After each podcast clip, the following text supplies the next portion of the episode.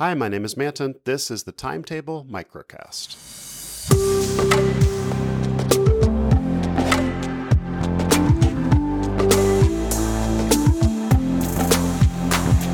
So, been gone a couple days for Thanksgiving. Got back into town last night, and I'm just catching up on things. Actually, have a couple errands to run, and really just a handful of things I've been kind of putting off the last few weeks that I need to tackle. Indie Web Camp is in two weeks. Hard to believe. Going to work over the next few days and the next week to try to get the word out more to groups in Austin, post more to my blog about it, and just try to help get the word out. I know we have a handful of people coming in from out of town, so that's great. And there's some activity in the IndieWeb IRC and Slack and the wiki.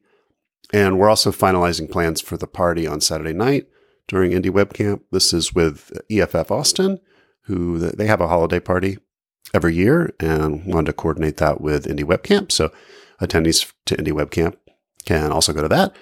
And there'll be a bunch of people from EFF, hopefully finding out about the Indie Web as part of that.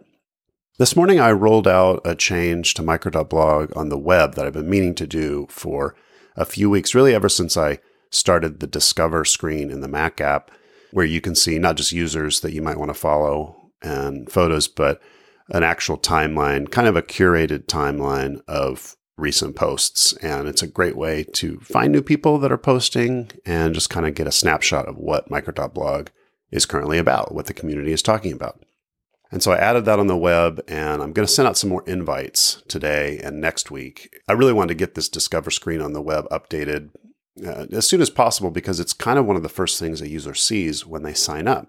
You have to sign up for Microdot micro.blog on the web. Even though the Mac app and the iOS app are the best experiences in terms of the ways to use micro.blog, the web is where you start. You have to register there when you get your invite code as soon as you're done registering and you're confirming, it redirects you to the Discover page because you're not following anyone yet. So you, there's like it's like a blank page basically. So it, it sends you to the Discover screen, so you can see maybe some people you want to follow.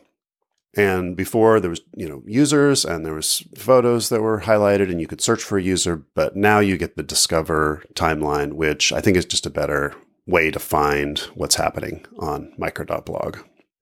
And so I'm going to send out more invites this afternoon, and I'm hopeful that that'll just kind of help that first experience as people sign up and they're trying to figure out what micro.blog is all about. There are a lot of people that sign up, and I don't know what they're thinking because I'm not like polling them or I'm not sitting next to them as they use it. But I know there are a lot of people that sign up and then nothing. Like they they post once or they don't post or you know maybe they just want to reserve their username and they'll check it out later. Maybe they are trying it and they're confused by something. I don't know. It's hard to see exactly what people go through, but I know that the better the first launch experience is, the more likely it is someone will stay engaged and use it. So, a bunch of work still to do on that front before the public launch. This is the first step. The next step is improving some of the emails that people get. So, after you join micro.blog, I send a welcome email with links to the apps and other tips. And right now, I'm kind of manually sending those out, either man, literally manually clicking when someone signs up. Like the next day, I'll send them a little welcome email or sending them out in batches. And I need to automate that a little more. And I need to add a couple other emails like that that can help people stay engaged. I don't want to spam people, but I know that there are people that would benefit from getting this you know, kind of emails every once in a while that's like, here's what's going on, or don't forget that your, you know, your micro.blog hosted site's going to expire. You know, just things like that to check in. And if they aren't interested, that's fine. But I know there are a lot of people that are interested, but they're just not in the habit of launching micro.blog every day. And it'll help those people. And even more important than that, it will help educate people about what is there, what features there, why you want to have your own website, your own domain name on micro.blog.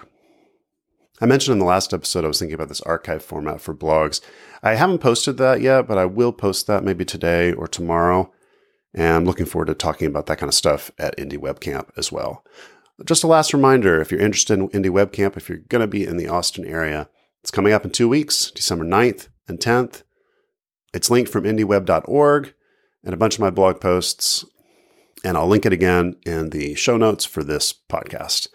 Thanks for listening, everyone. Hope you all had a good Thanksgiving week. Appreciate the support and the feedback.